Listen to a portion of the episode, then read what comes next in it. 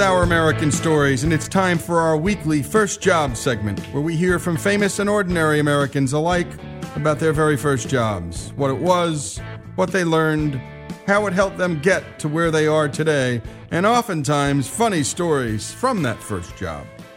And if you have a first job story, give us a call at 844 627 8255 and record your story there. Or leave us your information and we'll help you record it. Once again, that's 844 627 8255. Today's story is about Shahid Khan, an immigrant from Pakistan who is now a billionaire, thanks to this country and the opportunity it gave him, which he's since spread to more people, employing over 13,000 Americans at his company Flex-N-Gate, which we'll hear about more later. He also owns the Jacksonville Jaguars. Not bad for an immigrant.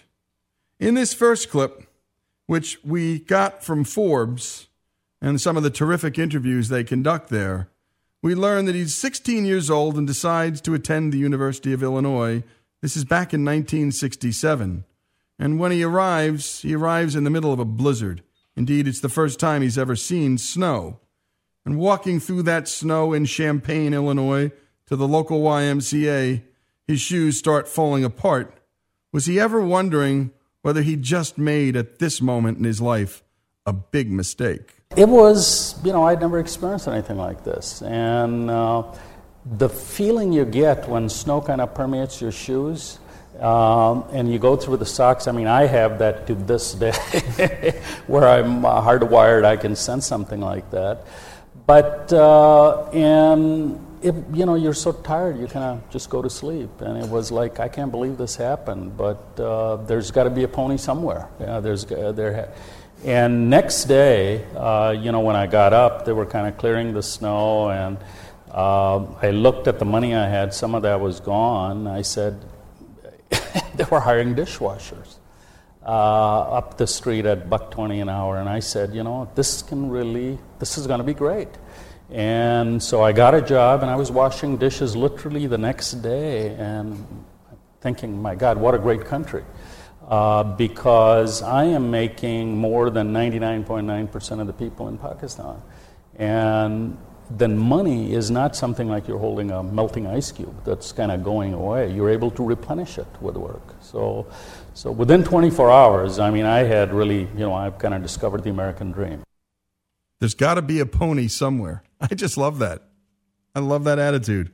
So he graduates at 21 with a mechanical engineering degree. While at Champaign at the University of Illinois, he meets his bride.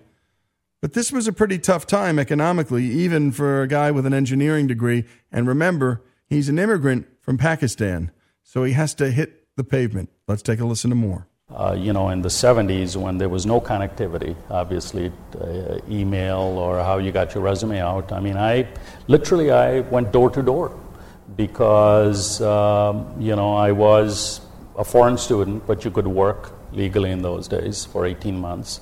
Uh, and I would start off in the morning, uh, just going door to door, industrial parks and what have you, and I did that for several months. Uh, and then uh, one day, uh, this blacksmith shop, of all places in Urbana, uh, was looking for somebody to come in and do everything weld, grind, and, you know, I was able to get the job. At the blacksmith he worked for, they designed custom trucks for farmers, one offs.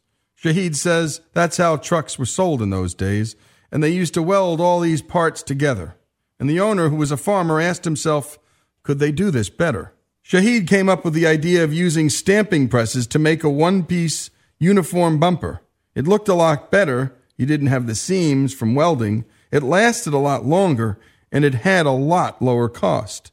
And from that one idea, the owner said that he made more money in one year than the 40 years he worked in the field as a farmer, and decided that he needed to sell the business. Then in 1978, when the second energy crisis hit the auto industry, Shahid decided that the real market opportunity was selling direct to the car makers, and he started his own company. He started out by employing just one other person. The auto industry was not very receptive to smaller companies, and they would look at designs and they say, "Okay, we'll pay you," and uh, you know, use some of those. But uh, uh, GM was coming up with a small truck. This is in '78 because the energy crisis had hit, and I had a. They had missed the weight target, and the guy uh, was about to get fired. So, a, as a really act of desperation, he said, okay, you know, I'm going to buy this design, authorize GM to buy the design, so we can lower the inertia weight, show better fuel efficiency, and save the program.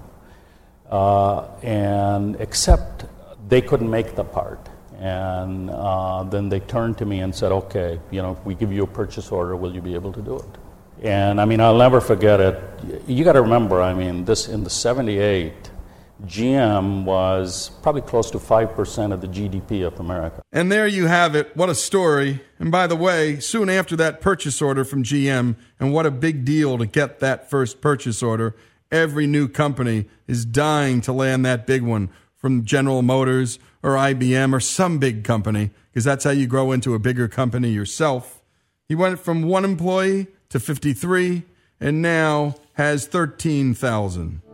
This is Lee Habib, and this is Our American Stories, our weekly first job segment, Immigrant Shahid Khan's story. He started as a dishwasher, was hired on his second day in this country, making $1.20 an hour. He thought that was just dandy. He was making more than 99% of the people where he'd just come from, Pakistan.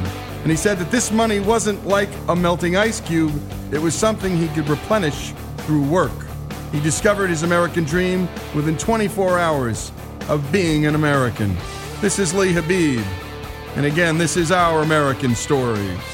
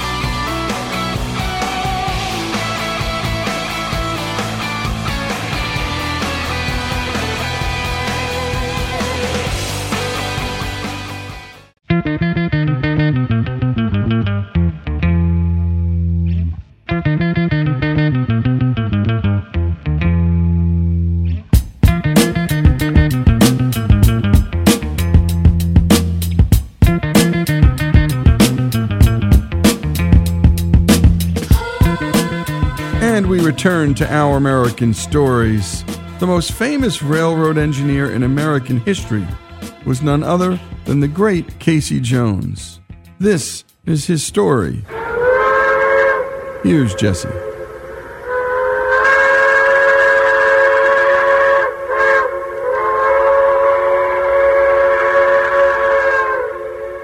The Ballad of Casey Jones is a song about a railroad engineer and his death at the controls of the train. Johnny Cash covered it in his 1963 album Blood, Sweat, and Tears. Come all you rounders if you want to hear the story about a brave engineer. Casey Jones was the roller's name. On a six-eight wheeler, boys, he rode to fame. Caller called Casey about a half past four. He kissed his wife at the station door. He climbed in the cabin with his orders in his hand. Said, "This is the trip to the promised land." Casey Jones climbed in a cabin. Casey Jones, orders in his hand. Casey Jones, leaning out the window, taking a trip to the promised land. At the age of 15, Casey Jones began working the telegraph for the Mobile and Ohio Railroad. In 1884, he moved to Jackson, Tennessee, where he was promoted to the position of flagman. He got married, bought a house, and had three kids. By 1891, he takes a job as an engineer for the Illinois Central Railroad. He quickly earns a reputation for always being on schedule, even if it means pushing the train faster than most men would dare. The public began to notice Casey Jones because of his trademark whistle that he would blare as he was racing through town. Its unique sound involved a long, drawn out note, a sound that became his trademark. It was described like the war cry of a Viking. On April 30th, in the year 1900, just outside the small town of Vaughan, Mississippi, there was a train stalled ahead on the track that Casey Jones was running on. Just after a long curve, hidden from his view until the last moment. When Casey Jones did see the other train, it was too late to prevent the crash. But with a collision imminent, he chose to become a hero. Pulling the whistle to warn anyone on the other train, he slammed on the brakes and ordered his fireman to jump. We had been running at very high speed. And we're about to hear a rare first hand account of this story. In this incredible recording, we will hear from a man named Sim Webb. Sim was on board that train with Casey Jones back in 1900.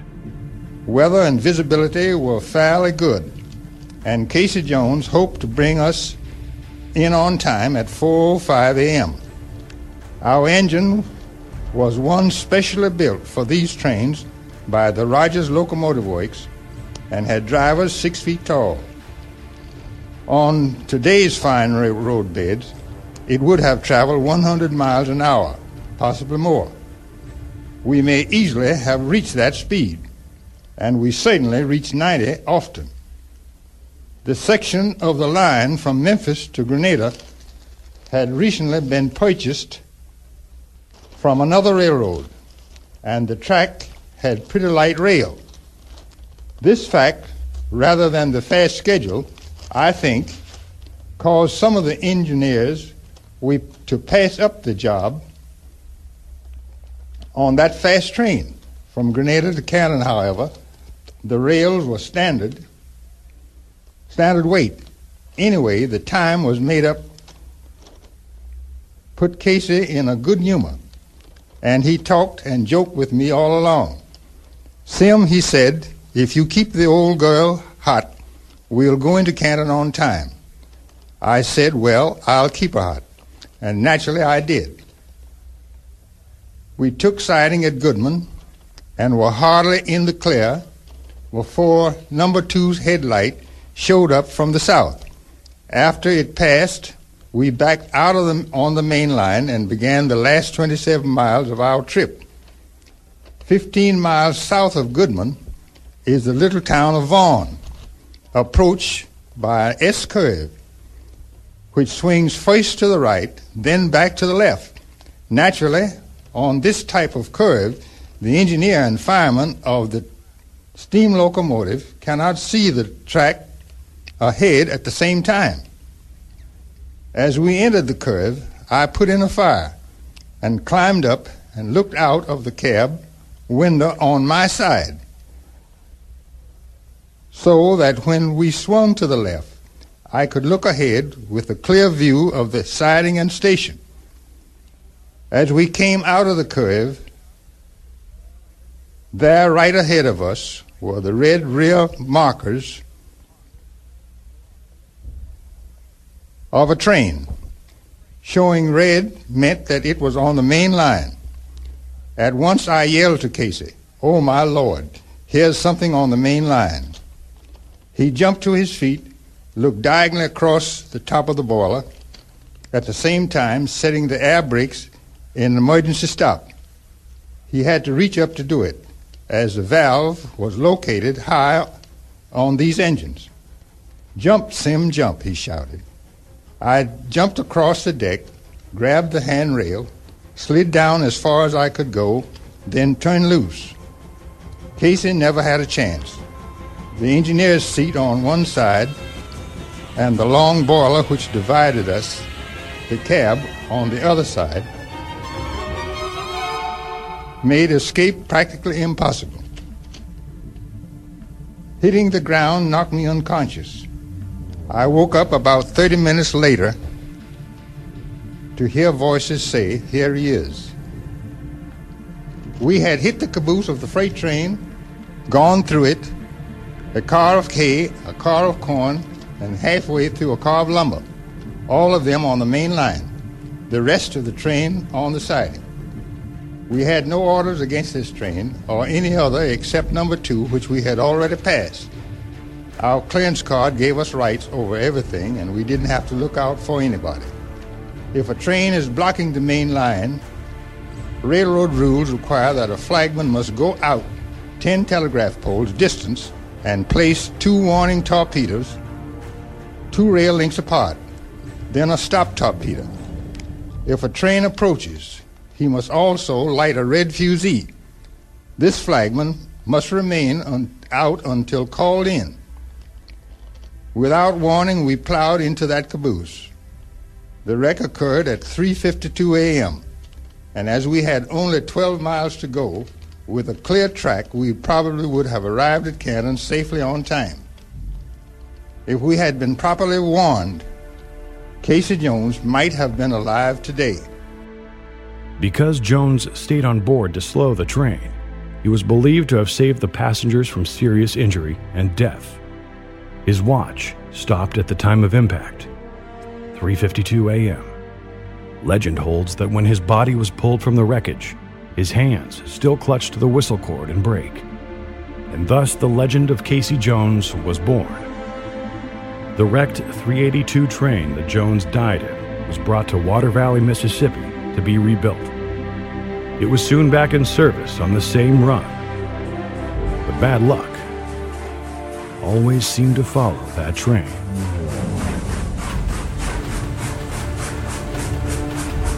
January 3rd, 1903. Train robbers caused 382 to wreck. The engineer's legs were broken and badly burned. His fireman died three days later. January 22nd, 1912, 382 was involved in a wreck that killed four prominent railroad men and injured several others. The locomotive was retired and finally scrapped in July of 1935. On the way to the scrapyard, it jumped the rails and cost the life of one final victim.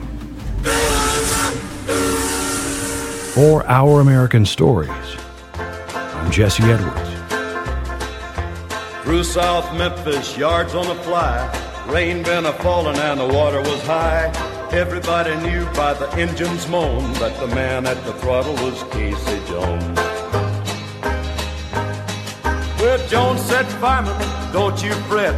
Sim Webb said, I ain't a giving up yet. We're eight hours late with the southbound mail. Be on time or we're leaving the rails. Casey Jones climbed in the cabin. Casey Jones, orders in his hand. Casey Jones, leaning out the window, taking a trip to the promised land.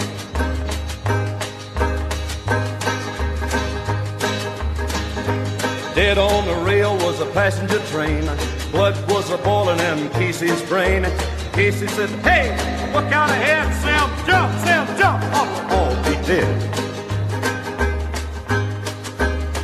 Well, a hand on a whistle and a hand on a brake. North Mississippi was wide awake. I see railroad officials said he's a good engineer to be a laying dead. Casey Jones climbed in the cabin. Casey Jones, orders in his hand. Casey Jones, leaning out the window, taking a trip to the promised land.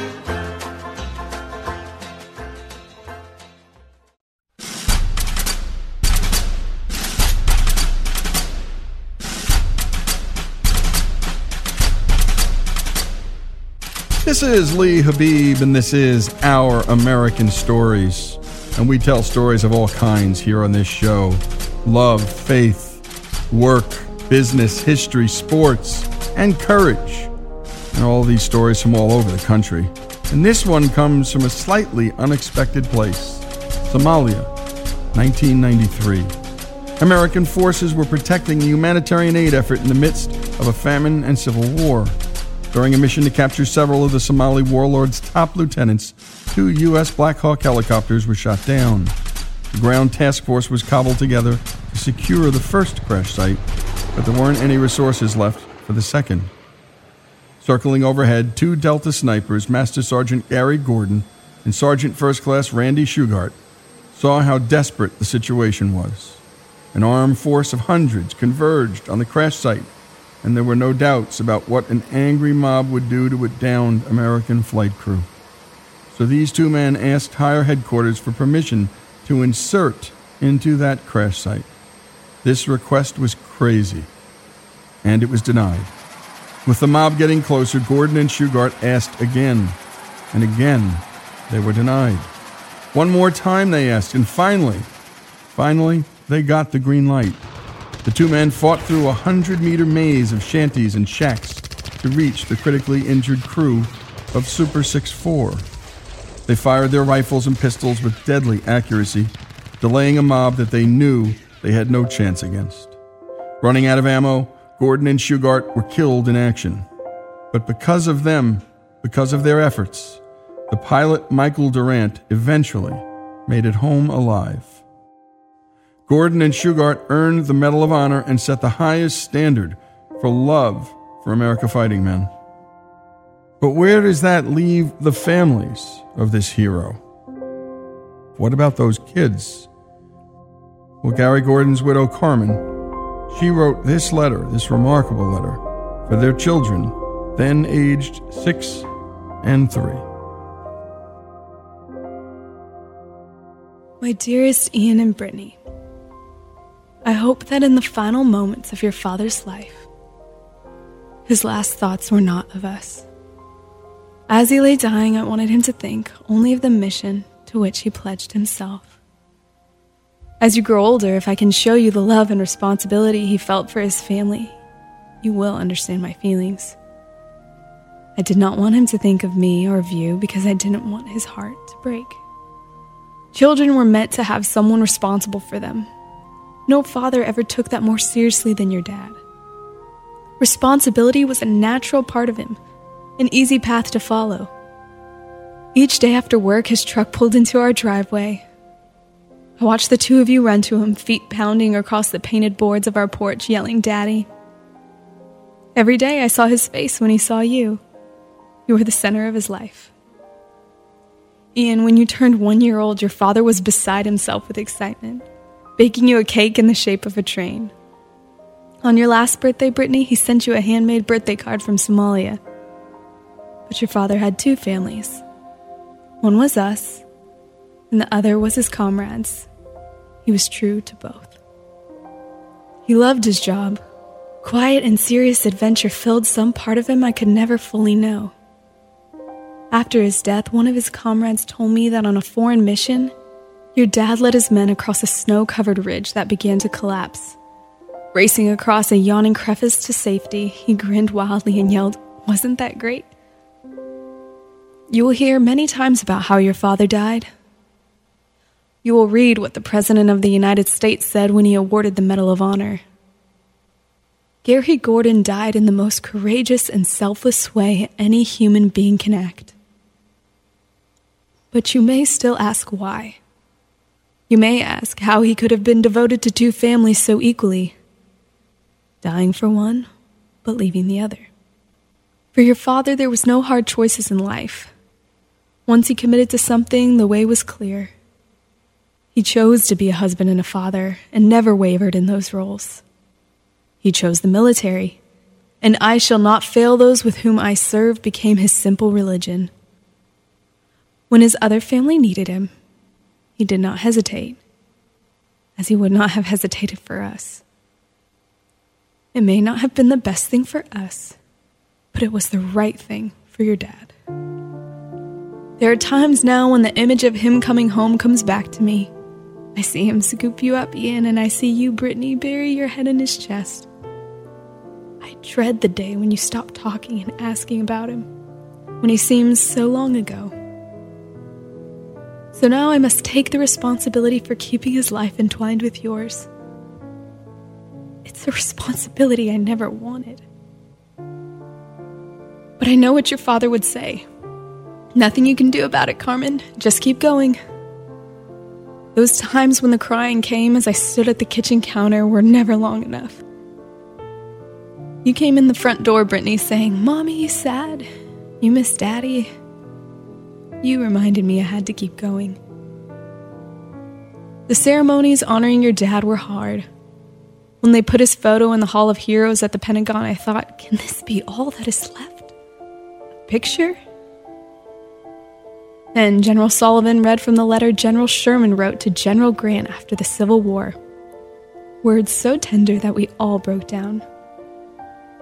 Throughout the war, you were always in my mind. I always knew if I were in trouble and you were still alive, you would come to my assistance. One night before either of you were born, your dad and I had a funny little talk about dying.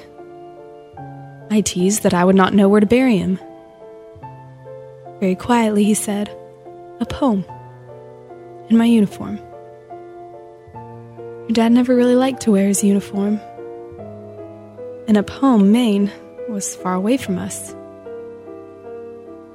Only after he was laid to rest in a tiny flag filled graveyard in Lincoln, Maine, did I understand.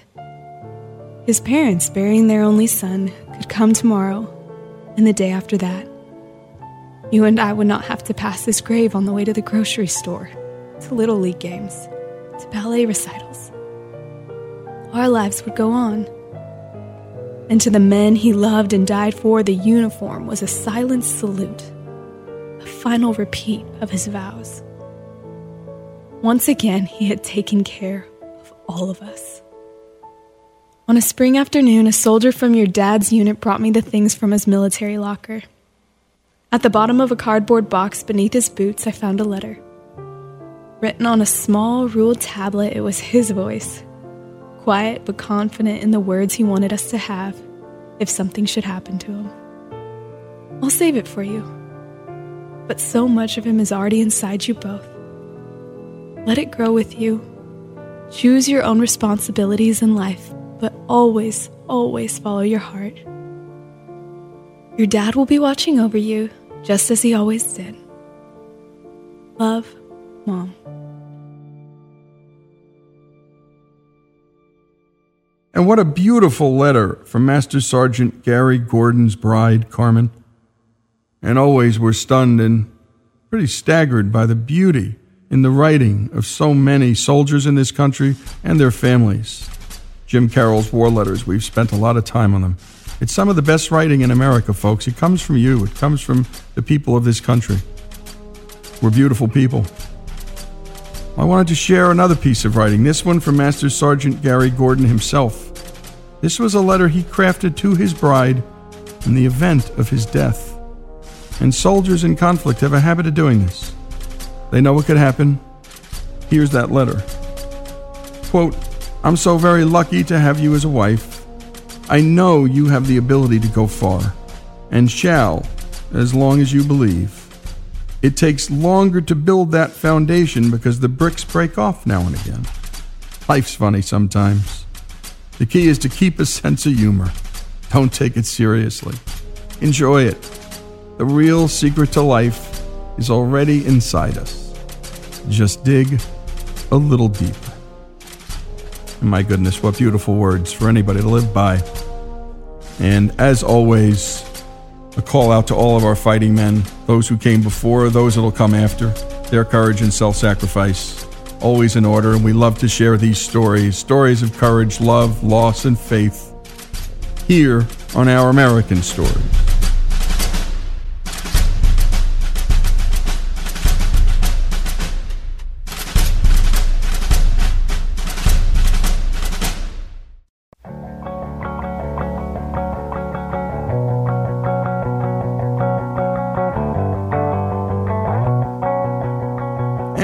Continue with our American stories, and now the story of Troy and Erica Andrews.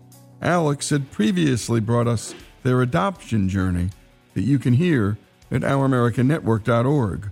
But Troy's story of accidentally finding himself as an energy executive, well, we found that one to be interesting too. Let's take a listen.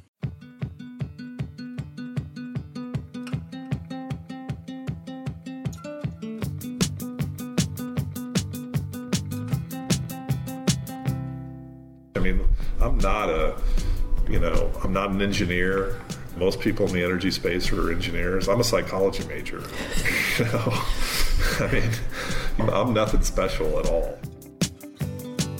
And so I don't pretend to have all the answers. So I just try to know people and I try to put good people around me who can make me successful or make us successful together, right? And I've tried to realize my weaknesses, which are easy because I have lots of them. In my work environment, I've pretty much done everything the wrong way and had to learn the hard way lots of times. But at the end of the day, it's all people, right? So it's just people working. And you get people who are engineers, they're really good at engineering stuff, but they're also a person and they come with their same quirks. And some engineers can really get along with people and others can't. And you're trying to put a group of people together to accomplish a mission. And you got to find those people as puzzles that fit together well that can work together. And I guess that there's one good thing that I can do, that's it. Mm-hmm. And so I've learned that I don't have all the answers, that I'm pretty average at energy. I'm, i know a little bit about a lot of things. I mean, the, you know, the companies I've worked for have moved me around into lots of different roles. Um, he started in the, let's go back because I think this is very good to know. So, Troy, how did you get into the energy business? well, I was, uh, I thought I wanted to be a clinical counselor. I moved to Iowa City where I wanted to go to the University of Iowa to be a clinical counselor. Get his so master's. I wanted to get my master's degree and my doctorate, which you have to do to get all of that. And in the summer, I needed a job. So I was dating a girl at the time. Her dad worked at the pipeline. They were hiring people to mow, like mow the tank yards where all the tanks are, like tank dikes and everything. And so I mowed. So that's how I started in the energy space. Pretty much the lowest there's really nothing lower. Nothing lower. He was a summer hand mowing tank dikes. mowing. Yeah. And uh, they paid really well. It was like eight dollars an hour back. But then. he mowed those tank dikes so well and was a hard worker that they saw something in him, and there was a job that opened up in Des Moines for an yeah, operator. So they and opened they said, up, and they they offered me a job as a unit operator, which is like the next lowest job. so the nice thing is, is I was raised. Mom was always like, if you don't find a job, I'll find one for you. So then I never wanted to work the job she found. I mean, I, she would usually go to the local fruit farm, and I'd end up working piecework picking tomatoes and you know get 50 cents for a five gallon bucket or detasseling corn. I mean, I wanted to pick my own jobs. so I had the Midwestern work ethic. I mean, my car broke down. This is what got oh, me promoted. This is so good. So it's middle of the winter. I had a really crummy car. It was a it was a, Escort Mal- it was a Malibu Classic, but it just had a lot of miles, and it was anyway. It's freezing cold, Des Moines, Iowa. I got an apartment that was maybe like three miles from where I worked, and this was the first couple of weeks that I was working there, and so you're kind of in a probationary period where you can lose your job real easily so it's snowing out. I went out to start it, and the engine blew up. And so I didn't have a car. And when I left school, I really didn't have a coat. Almost everything I had got stolen at school. I don't know how, but my Letterman's jacket got stolen. I didn't have he was anything. Poor. I was really poor. Remember, my dad gave me like 500 bucks to get my first apartment, and I had to give it back to him when I got my first paycheck. That was the T, as my daughter says. That's what I had to do. anyway, I had no way to get to work. So I just got up really early and I layered up clothes and I walked. And first day I walked, got there on time. And the second day I'm walking to work. I had to do that until I was able to buy a car. I couldn't get my paycheck. It just wasn't a good situation. Wait, did his dad still make him fork over all of his first paycheck even though his car unexpectedly broke down? Oh yeah, I had to pay him back. And so, so was walking to work, and the supervisor of the facility drove past me. And I still remember him trying to stop, and he slid all the way down the hill because it was just sheet of ice. And he backs up, and he goes, "What are you doing?" And I go, "Walking to work." And he goes, "Why?" And I said, "Well, my car broke down a couple days ago, and I got to get to work." And he goes, "Get in." So I, get in, drive, and he goes, Look, I don't want you walking to work. It's dangerous out. It's like zero. And he goes, Call the guys at work, have them come pick you up. until you can get you a car. And so I said, all right, all right, all right. Well, I wasn't going to do that because, you know, I'm not going to take them away from their work to come get me. So I was walking to work the next day. this is the story he told me that made me fall in love with him. That's why it only took six months. and he drove past me again and there was no way to get around. There was only one road to get there, so I was going to see him at some point. So he drove past me again, stopped, and he goes, "I thought I told you not to walk to work." And I said, "I don't want to call those guys and have them come pick me up. They're working." And he goes, "Just do what I told you to do. Have them call you." So then I, I stopped. He goes, "If I catch you walking to work again, you're going to be in big trouble." You know. Well, to me, I was able to show them that I was willing, one, to do whatever it takes to get to work two that I was going to work when I was there and I wasn't going to slough off or I was going to do my best all the time and I was going to learn as much as I could. Well, within 10 months, they promoted me. I ended up moving to Omaha and then they moved me to Sioux City and that's where I met her when I moved up to like Sioux City. Two days after you moved there? I was living in the yeah. Howard Johnson, the Hojo. The old Hojo. And uh, yeah, I met her and wow, I was like, this is, she's beautiful. So, and we hit it off, and he told me that story, and so I fell in love. I do think it was that story. I was like, oh. yeah. Involved in a ministry called Village Ministries International, and it's all energy guys that started this. These guys did this on their own, and they go train indigenous pastors in other third world countries to minister to their own people in their own language. And they equip them to do that. But these guys did that on their own, and these guys are energy executives. They work in the energy space. And it's not an evil. I mean, it's necessary. Everybody uses energy. If you're walking on your carpet, you know, the paint on your house, it's all made from energy. So you know, unless you're just living in a hut, like, and you're not, and you're riding a bicycle, which that bicycle was made out of energy, you know, the tires, the frame, all of it. I mean, everything we do in this world comes from petroleum that actually comes from the ground, you know. And I always tell people if you look at the oil spill in the Gulf Coast that happened, yes, it did kill some things initially because it was in such great concentration but then as it gets dispersed out, there's actually a lot of fertilizer that comes from energy, sulfur and all the things that are in there. It actually ends up greening everything up. If you try to, if you dump it on your grass, it'll kill it initially, but then it'll come back greener than it was before typically. It's salt water that kills everything. I mean, the Dead Sea, you know, the Great Salt Lake. I mean, salt water is what kills things, it's not oil. Thankfully, their marriage is still alive. Troy and Erica just celebrated their 25th wedding anniversary. I would like to renew our vows. I tell you what, she'd like me to redo. She'd like me to redo how I proposed her. Yes. Because it, was probably the worst, weakest it was proposal. Uh, that or what are you going to tell the story? Um, I don't. I, I don't know. I worked at this restaurant bar all through college, waiting tables. I worked every Monday night, worked Monday, night, night football. football, and usually it wasn't very busy, but we did, you know, a bucket of beers, and so that's how I met Troy. So it was a little apropos, I guess.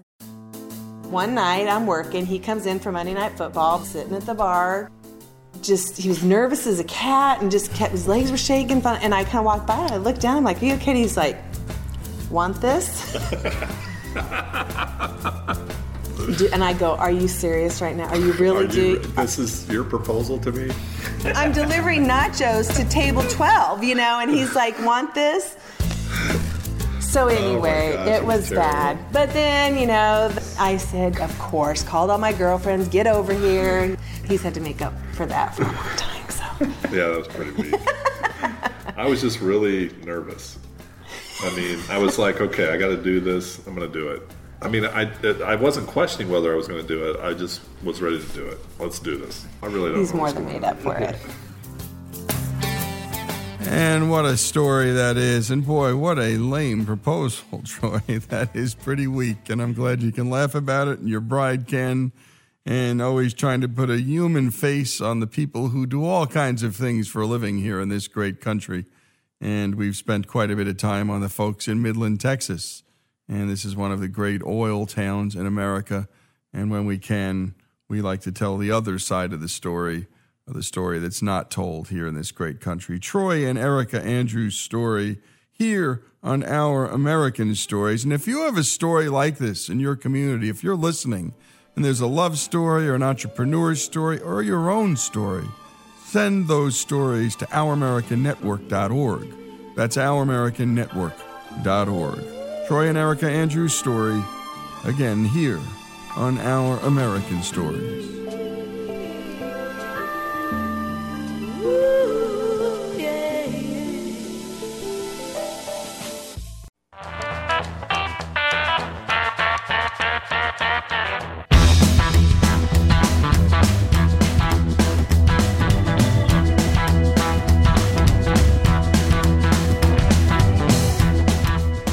Is Lee Habib, and this is Our American Stories. And if you've been anywhere near a beach or a campsite in the last few years, you've probably noticed the high end Yeti brand coolers just about everywhere.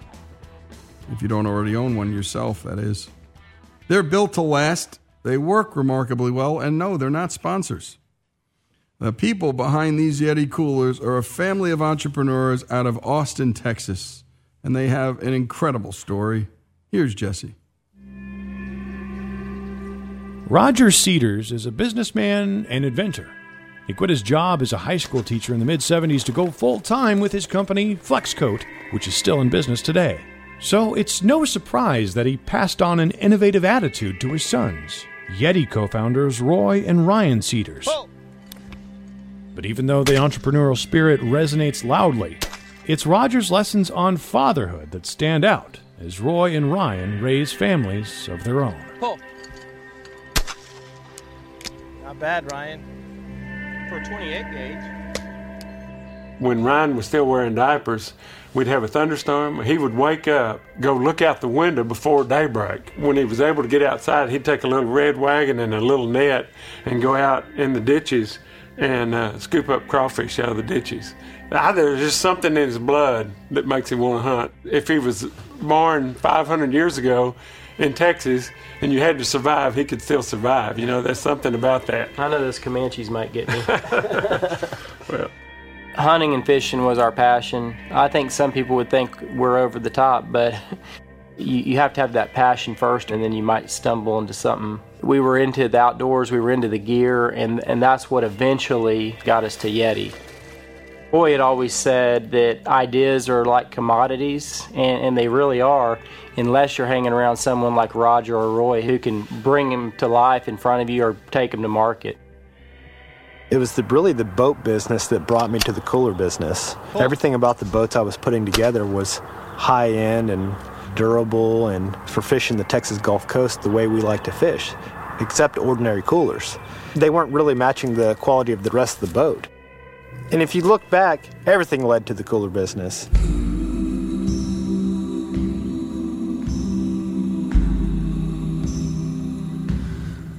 Growing up out here in Driftwood in the Texas Hill Country, we spent our entire days outside. We were running around with BB guns and the, then eventually pellet guns, then eventually 22s. You know, our upbringing, our dad's small business, him wearing all the hats. We were always out getting our hands dirty building stuff. I think that exposure, it was valuable. Growing up when we worked, we worked inside the business. Other kids were out there mowing lawns to make their summer money, and Ryan and I were building fishing rods. It was always Flexcoat. As long as we could remember. Yeah. That started out of his garage in Houston when we were probably the, I think it was the same year I was born and Ryan was three or four. If we can't find what we want, we make it. This is my business. You know, this building here is 32 years old. Flexcoat, our number one product is we sell coatings to all the fishing rod companies. Almost every fishing rod made in the U.S., I would say 90% of them use our coating. We call this a lifestyle business. Everything we make, we make it for ourselves first, and then we try to sell it. I just started making gadgets and anything related to building fishing rods, and It just turned into a business. The reason Ryan and I were so fired up about starting our own small business was to have that lifestyle that my dad had. What we saw with our dad was he had a lot of free time and could do what he wanted to do. The same way he is with those kids is how he was with us. When I got off the bus at 3 o'clock, he'd drop everything he was doing in the business and be with us. He was engaged, he was hands on, he was there, he was present.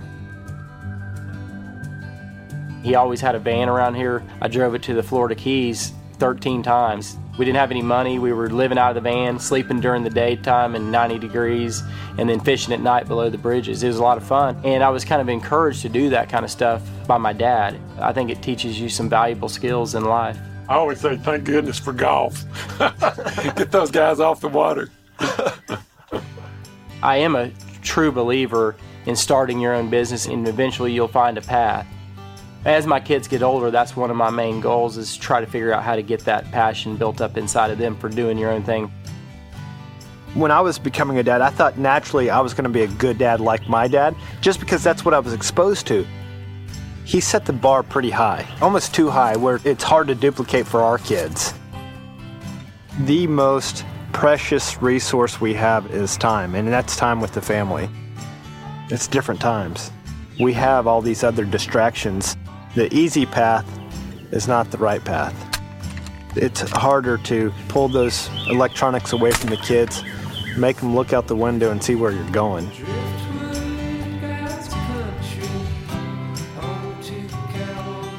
The formula is being engaged, being present, and supportive. It's a lot easier to say it than actually do it. I tell you, that's the ultimate in my mind. Just find something you love and just stick with it. Yeti began to take off in 2011 when sales hit 29 million as word spread among the hardcore hunting and fishing crowd. In 2014, that figure hit 147 million. For 2015, Yeti closed in on 450 million in sales. I'm Jesse Edwards, and this is Our American Stories.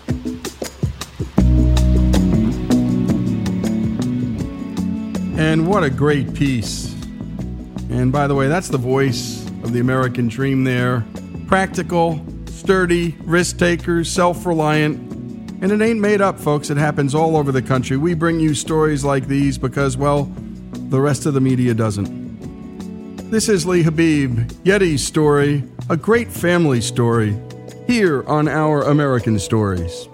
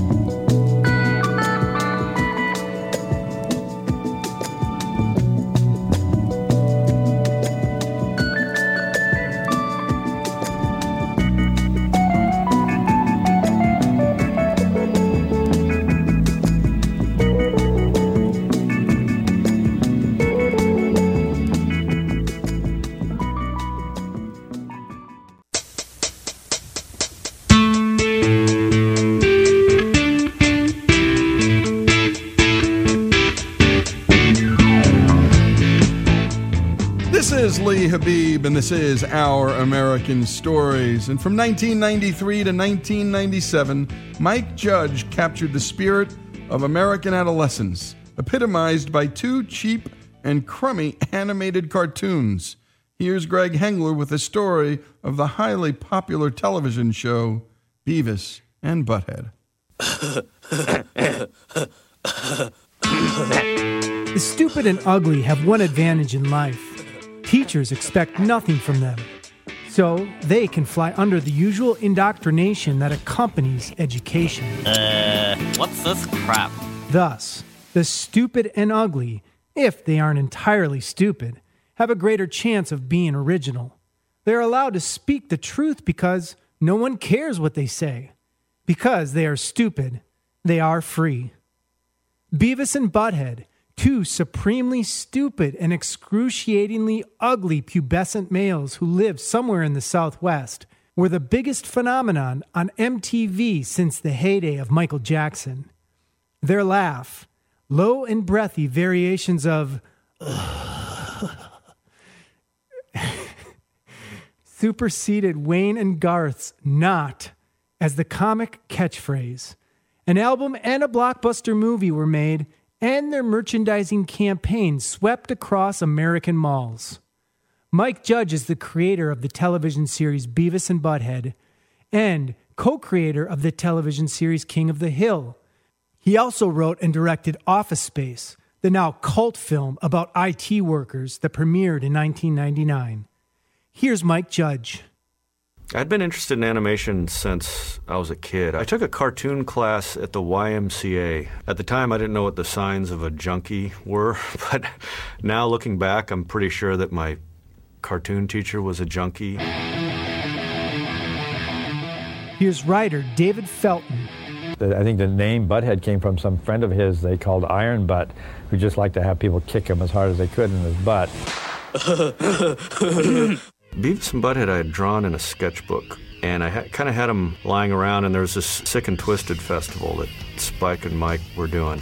And I thought, I don't know if I'm going to have a career, but I may never have a chance like this again to just do whatever I want, get as out there as I want. Sometime after I'd done the first two shorts, I thought, okay, what should, I should animate something with these guys. And I just went for a walk and came up with the whole idea for the short and the names and everything, I don't know, in probably like two or three minutes. I would remembered a kid saying something about frog baseball, which is kind of a sick game, you know. I guess I was thinking about these just out of control 14 year olds that I've known growing up. that would be cool. Beavis and Butthead was tested in front of a focus group in 1992. Here's executive producer Abby Terkuhle. We wanted to, to develop it as a series. We tested it. It tested through the roof. I didn't even know what a focus group was. I remember Abby Terkuhle calling me and saying, um, you know, we showed it to a focus group up in Chicago, and I've never seen a reaction like this. Best reaction I've ever seen. It was just funny to see because I'm hearing my voice going, you know, and then seeing these kids going, This said to be continued. Do you have the right? Would you like to see more? Yeah. In fact, one kid stayed after and said, "Can I buy? Can I buy this out of the tape machine?" Okay. Could you like record the tape for us? You, you want a copy of the tape? Okay. Here's Judy McGrath, former president of MTV Networks turned member of Amazon's board of directors. And I thought, okay, I've been watching focus groups for, you know, 10 years. I've never heard anyone say, can I buy the tape? And so it was frog baseball. We tested it with women as well in separate groups. Uh, and I think the women were cooler at first. Hated it. Absolutely hated it. Horrible. It was irritating, irritating to look at. I just thought it was awful. Uh, you just weren't reaching us, dude. I remember Mike's face when I uh, came up to him and I said, Guess what? We got the money to do 65 episodes. Well, he turned white as a ghost and said, I can't do 65 episodes. Uh, what? And I said, Don't worry, we'll get help. Have you Heimlich the victim? no way. Boy, the uh, the first season, uh, they were supposed to have 22 episodes on March 8th, and they had two. So we went on the air with two episodes. It was a show that was every day, and they were horrible. I mean, the first two episodes were awful. I, I don't know why anybody liked it. We cobbled together an episode out of two of my shorts and a bunch of videos. It's not just about writing, it's about writing stupid, which I felt, felt was a hard thing to do, really. It's like you have to go back to the place where thinking begins and stay there. Do you think that's funny, butthead? I hadn't even thought about ratings going into this thing. Remember after the, the first episode aired, and I thought it was awful, and I was like, gonna bury my head in the sand, and uh, Abby called and said, "We got a one last night." thought, What's a one mean? Uh, you know, and they said, "Well, usually, you know, that time slot is like a 0.6, 0.7. We got a one, and oh, good. Then the next night it was 1.2. The next night it's the same episode airing over and over again, and by Friday it was like 1.8. first week it went on the air, probably the third night, we got phone calls from five or six movie studios saying, you know, let's go right into production and make a movie. We heard from everybody. Retailers wanted to sell the clothes. Winger was going to reunite and go on the road. Warner Brothers wanted to make a live action Wayne's World type movie. You know, right away it was, uh, can you give me a Beavis and Butthead? So we l- literally put the brakes on everything for a while. At first, I was thinking of just there are these two guys who uh, are just around each other all the time. They don't have a lot of other friends or any other friends, and so there's just these inside jokes that just keep on going to the point where they're just kind of laughing all the time. Okay, Armstrong. Here. Armijo. Present. Baca. Yo. Butt kiss. What's wrong with you two? We've been in school over seven months now, and every single day when I call Daniel Buttkiss's name, you guys have to laugh. Is it really still that funny? Doesn't it ever get old? Are you going to laugh for the rest of your lives every time someone says the name Buttkiss? that does it. Principal's office now. Here's head writer producer for Beavis and Butthead, Kristofor Brown. They were clearly self destructive. You've had destructive impulses, right? Uh, no. But no matter how miserable their existence were, let's face it, they weren't living a great life. They didn't have a, a nice home, they didn't have a lot of money. money, money, money. Girls didn't respond to them. Hey, baby. Other kids made fun of them and beat them up, like Todd. But they always managed to enjoy themselves. I mean, their laughter came through everything. Even when Todd kicks their and they're going, you know, oh, this sucks. You, they follow it up with a laugh. Todd's cool. Yeah, I think he likes it. they are trying to figure things out, and they, they sort of, in their own way, philosophize about things, and which is what's really great to write like that. I bet they put all the stuff that sucks on in the morning just to like get us to go to school. Yeah. I I think it's working. Usually I would start with the voice and then do the drawing. This one I started with the drawing and I didn't know what they would sound like. And um, I just drawn ha ha ha on there. Um, I started doing that laugh and I was kind of like going like this is reminding me of something. Didn't think about it till probably two years into the show that it was there was a guy at my high school. He was uh, really smart, stoned all the time, but he would just you'd see him in the hallway and I would always see him when the hallway was empty and he'd just start like he's one of these guys that he'd start going hey Mike. and so when I was do, when I would do the voice, I would just kind of do the, and I would get I would be doing it sort of to get into character to get the voice sounding right, and then I'd go, well, that kind of sounds funny that he's just laughing all the time. Anyway. the Beavis laugh. There was a guy who was. Uh, was actually in calculus class, and he was a really smart guy. He's uh, now a nuclear engineer. I hope he doesn't figure out who he is that I'm talking about him. But he, uh, we had a hot teacher, which was unheard of back then. She was a former Dallas Cowboys cheerleader.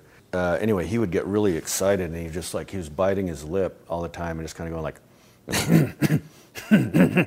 like laughing at everything she said. So I started out with that laugh, and then I just kind of made his voice sound like the laugh, just like raspy, you know. That's right, everyone. If we all work together and respect one another's space, we'll get through this crisis with a newfound sense of community. Get out of the street, you long-haired panty waste! Mr. Van Driessen, that was probably that's probably my favorite character other than Beavis to, to do the voice for. When I started doing that voice, I wasn't quite sure where I was getting it from. And then I remembered I used to be a musician and um, I played with Sam Myers. And there's this guy from the Santa Barbara Blues Society there, and he was interviewing Sam. He just had this way of talking. He said, um, I remember him saying something like, Sam, it must have been really wonderful for you having grown up in the deep south to be able to travel to Europe and experience some of their culture and share some of your culture as well. And when we come back, more of the story of Beavis and Butthead.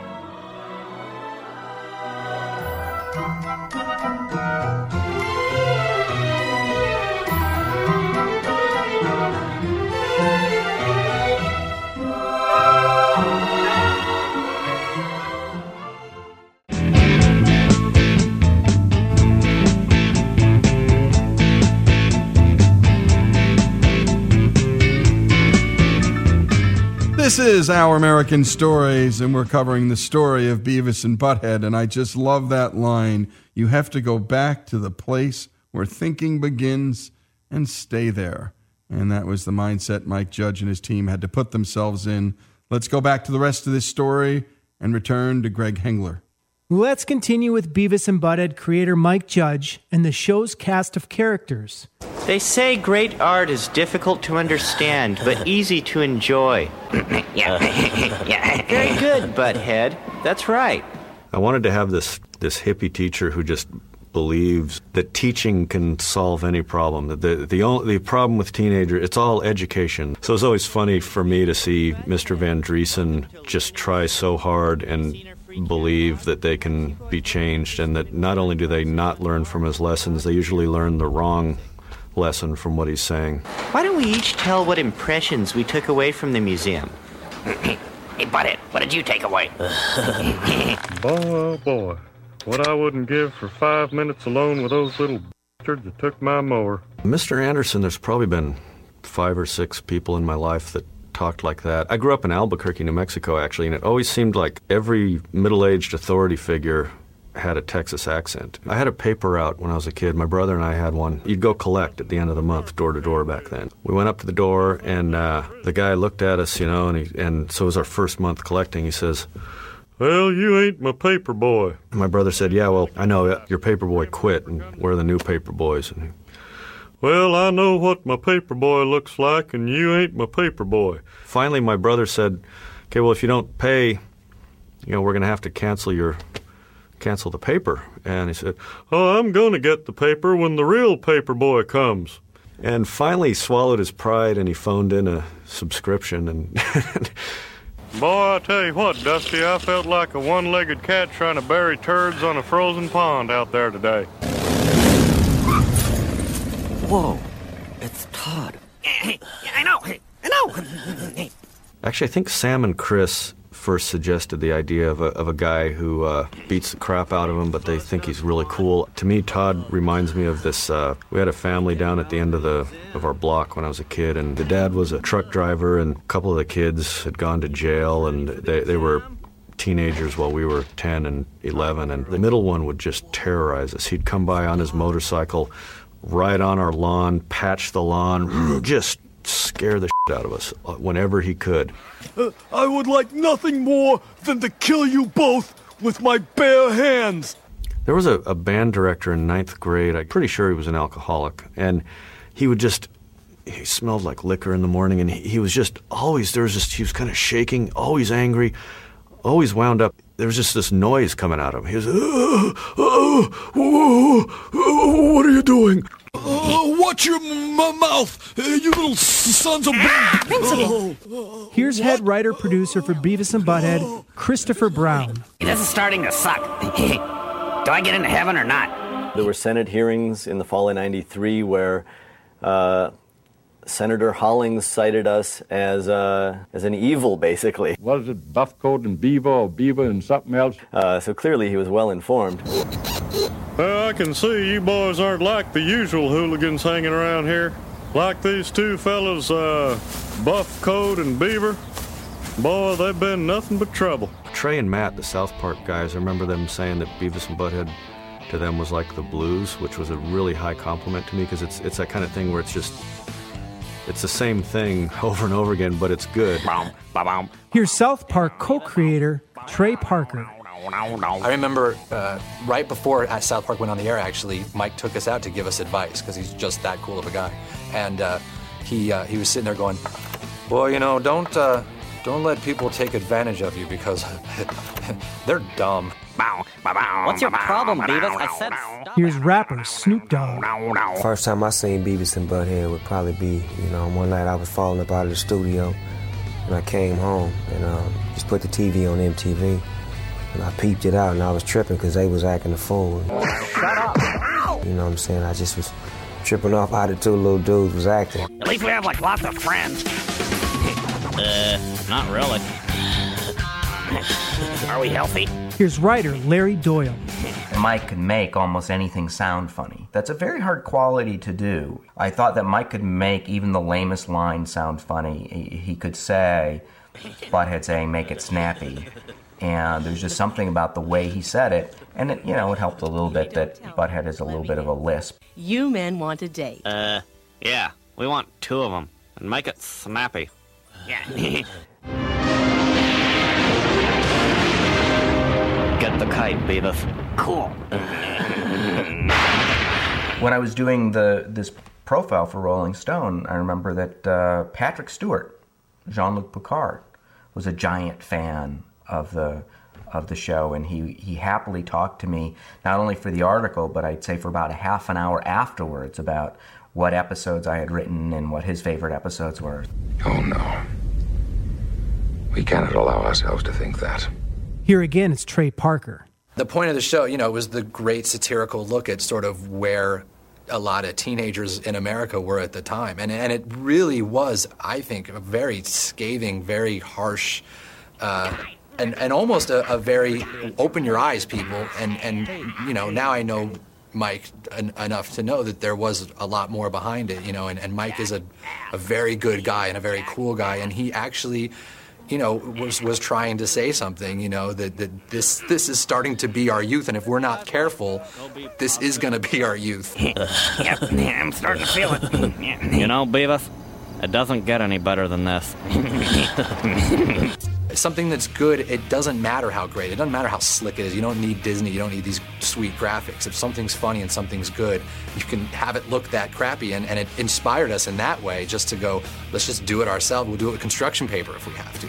It, it really got us into this conversation about satire and how there was no good satire out there, and, and we wanted to do the same thing Mike did. I always reference TV I grew up on because that's the that's still I guess it's whatever age you are, you're gonna you know, the thing that really cements itself in your head is the first stuff you liked on television. And I, I loved the Beverly Hillbillies, Leave It to Beaver, Andy Griffith Show. There's actually a line you could draw between Beavis and Butthead and Andy Griffith in terms of the style of the way the comedy worked. Even though the topics were very different, the, the character comedy was very much the same. Oh, hey there, Master Cleaver. Aren't you supposed to be in school? Well, I guess so. B- but all I know is I'm supposed to come in here and buy some cigarettes. Hey, you wouldn't be buying these for Eddie now, would you? Gee, how'd you know? You know, if you look at it from a comedy math point of view, it's really very old fashioned kind of humor, even though at the time it was upsetting people with the topics that it was. I mean, it was, they were just dumb guys. And that's a real, there's a real long tradition of dumb guy comedies. you guys aren't drunk. You're just stupid. Here's former president of Viacom, Van Toffler. I think it's really about um, being true to what you know teen boys do and the prism through which they see life, and particularly innocent one, innocent ones like those two. I mean, they are really base, and whatever they feel comes out of their mouths. And um, I sort of was that when I was a teenager. It's sad to say, but everyone knows Beavis and Butthead. You could relate to it, animated or real. They were part of your life at some point. To me, Beavis and Butthead, when it's good, has that thing. It's a ridiculous premise. Three Stooges, it's the same thing over and over again, but I can keep watching it. Cheech and Chong, I don't, you know, you just kind of want to be there with those guys, and, and I kind of hoped that Beavis and Butthead would be in that category. I'm just glad it's finally over. You know what I'm saying? yeah, really. At least now we can get on with our lives.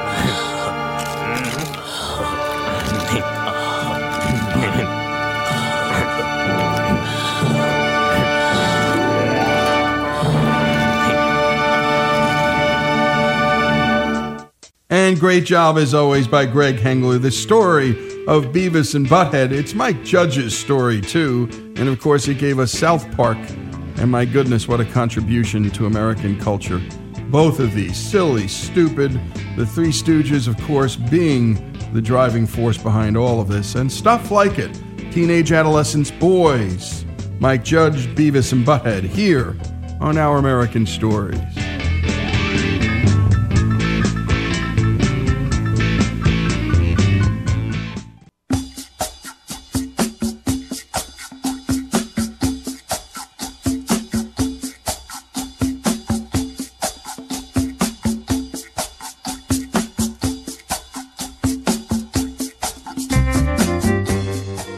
Is Our American Stories, and now it's time for another story of a song, one of our favorite segments here on Our American Stories. And this one features two musicians who were reputed to be seeking perfection. But as guitarist Dean Parks said, quote, perfection is not what they were after. They're after something that you wanted to listen to over and over again. Let's take a listen to what Greg Hengler has for us today.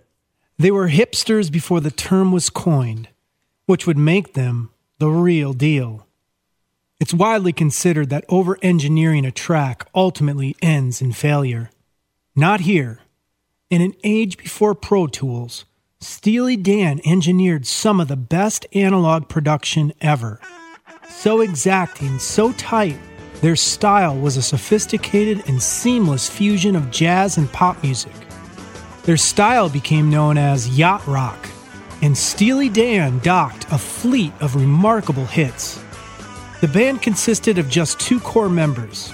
Donald Fagen grew up in Passaic, New Jersey, just a 20 minute drive to New York City through the Lincoln Tunnel, and Walter Becker, who grew up in Queens. Here's Walter Becker.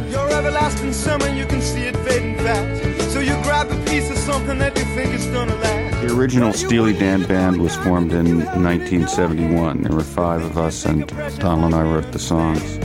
Are you reeling in the years? Stowing away the time? Are you gathering up the tears? Have you had enough of mine? We toured for a while to support the first couple of albums, but we didn't really like it, so we stopped in 1974 and didn't tour again for 19 years.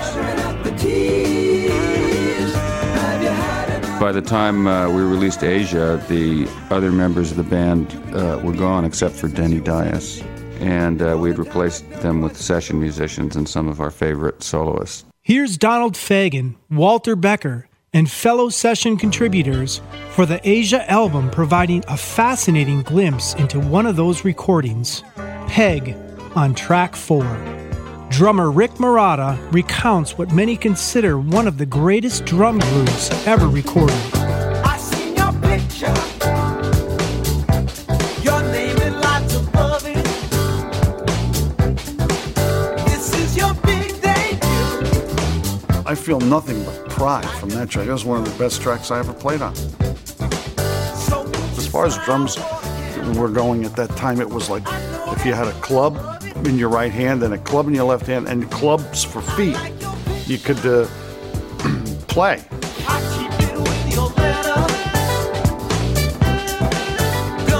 I had just opened my hi hat a hair every couple of beats with what I was playing with my right hand on the hi hat, and it created this little sound. Now, I've done that, but never ever heard it on the record that I had done because engineers and j- sounds at the time, you know, it was it was one of those things where it's a nuance, and those things didn't exist. You see it all. It's your favorite. Here's Fagen and Becker in the studio playing with the soundboard while admiring the sneaky bass stylings of Chuck Rainey. As I remember, this was kind of a written bass part, but he fixed it up in his own. Parts of it were written. Right. This part was written. This verse part. Just a great musician. Slapping and also fretting with his thumb. Uh, Chuck had a really unique. So here's the chorus, which was. Uh, You'd have to ask Chuck about the thumb business, you know. They didn't want me to slap, I think mainly, mainly because at that time slapping was just becoming popular and it was on a lot of records. However, by me being a player, I think there are some songs that slapping sounds good. And no matter who you are, you want to keep in the fold of what's happening. Uh, Peg, uh, uh, that bridge there just seemed to be a slapping thing for me. They said, well, no, play with your fingers, uh, you know, something like that. And then you play these songs so many times that after a while, I remember just turning just a little bit, either this way or this way, and putting up a uh, partition. And uh, they were about that high. And of course, sitting in a much lower chair.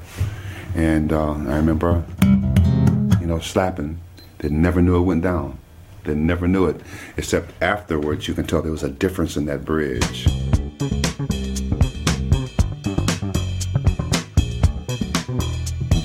All right, and here, see, I'll put in the keyboards again here. So you got like here's your little rhythm section, little trio here.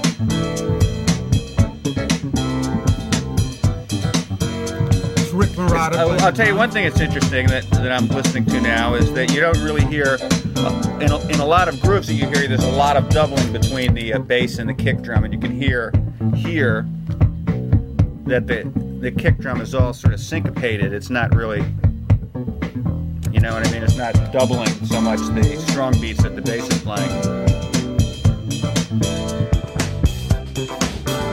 You gotta love them, but it's not like you go in there and you're just really good friends and you'll play and you'll try to get into it and they'll say, Yeah, that's really good. And then the next day somebody else is doing it, a whole other band. It wasn't like they played musical chairs with the guys in the band. They played musical bands. The whole band would go and a whole incredible other band would come in. We never came up with a band of our own that we felt was the right combination of guys, that it was stable. It was just me and Walter. You hear somebody in a record and you say, wow, listen to this, this guy's a great soloist, let's have him come in and, you know, what would he be good on? You know, what would suit his style? You know, that's the fun.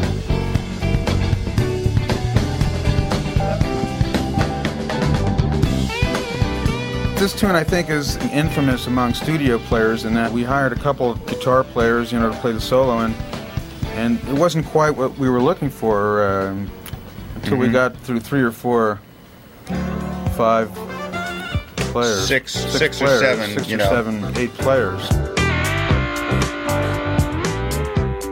Something else soloed or oh, there it is. Let's check this out. Put it, go back, and let's hear it in the track.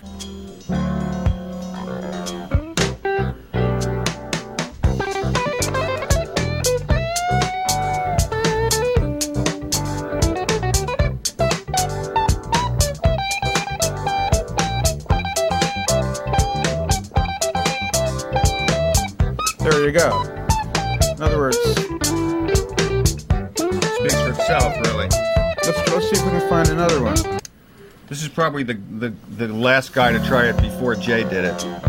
Here's another one.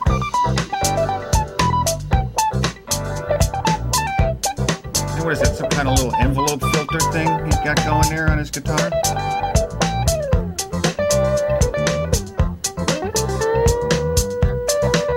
Didn't you hate it someone did this to you?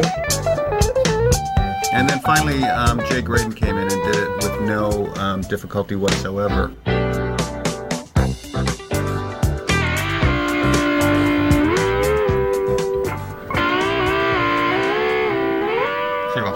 Of a Hawaiian. Yeah, section kind of kind of a Polynesian. Sort of prefigured my own later residence in Hawaii.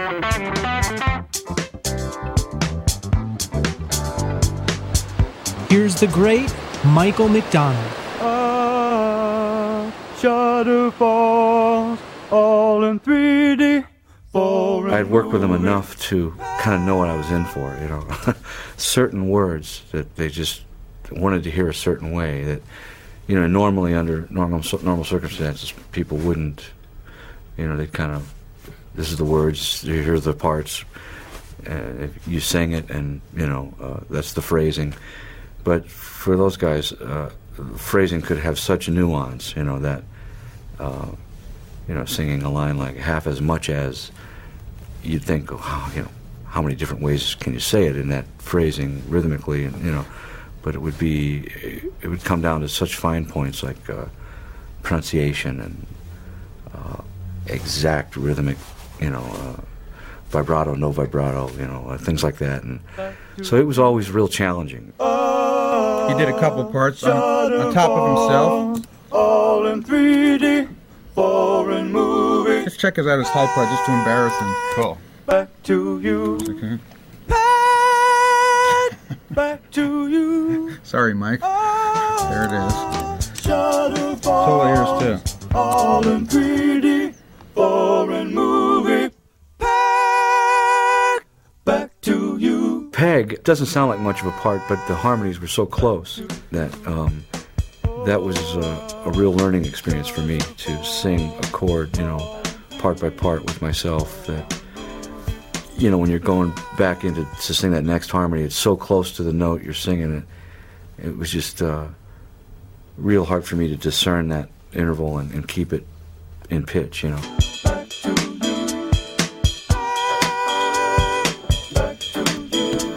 We had a pretty specific idea about this, uh, how these background parts would work, and the sort of swing band rhythmic approach, and how we wanted it phrased, and so on. I'm Greg Hengler, and this is Our American Stories. And what a story. And so many different ways songs come to be. Some it's spontaneous, some, my goodness, over and over again, laborious, fastidious, and that's Steely Dan, the ultimate studio band. The story of a song, Peg, and how it came to be here on Our American Story.